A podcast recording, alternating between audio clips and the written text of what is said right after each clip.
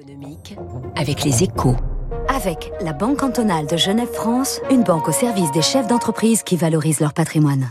Et avec nous, François Vidal, bonjour. Bonjour Fabrice. François Vidal, directeur délégué de la rédaction des échos. Alors je le disais, plus 0,9% sur un mois, 6,2% sur un an. L'inflation bondit aux États-Unis au mois d'octobre, battant au passage un record vieux de 31 ans.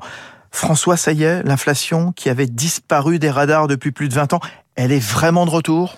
Bah, Ça en a tout l'air, hein, Fabrice. Hein. Aux États-Unis, en tout cas, on n'en a jamais été aussi proche. Hein. Il faut dire que la flambée inattendue du mois d'octobre ne, résulte plus seulement des pénuries provoquées par la vigueur de la reprise ou par l'envolée des prix, des prix de l'énergie.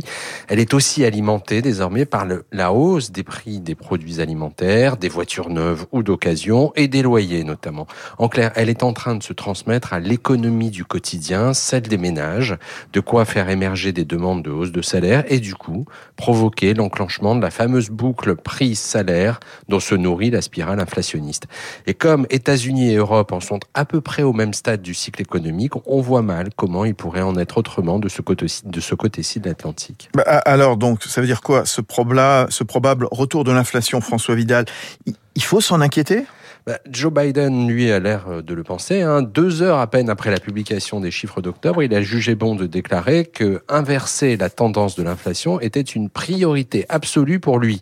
Et ça n'a rien d'étonnant, hein, car cette envolée des prix va relancer le débat autour d'une hausse accélérée des taux d'intérêt, qui reviendrait à freiner un moteur de l'économie américaine pas loin de la surchauffe, pour casser l'inflation naissante. Un véritable drame hein, pour un président qui a construit son mandat sur le retour de la prospérité. Pour les Européens, l'équation est peut-être encore plus compliquée car face à l'inflation, nous n'avons pas tous le même agenda. Entre une Allemagne bien gérée et prospère depuis une décennie et une Italie ou une France surendettée et en quête de croissance, la recherche d'un consensus sera forcément très difficile. En fait, Fabrice, l'inflation, c'est le facteur X de la hmm. reprise, une variable qui rebat les cartes et remet déjà en cause des fragiles repères qui commençaient à se dessiner dans l'économie post-Covid. Merci, très intéressant comme tous les matins. François Vidal, son éditorial économique à suivre dans un instant sur Radio Classique. L'invité de l'économie, l'économiste Éric Delannoy, 7h15 sur Radio Classique. Bonne matinée.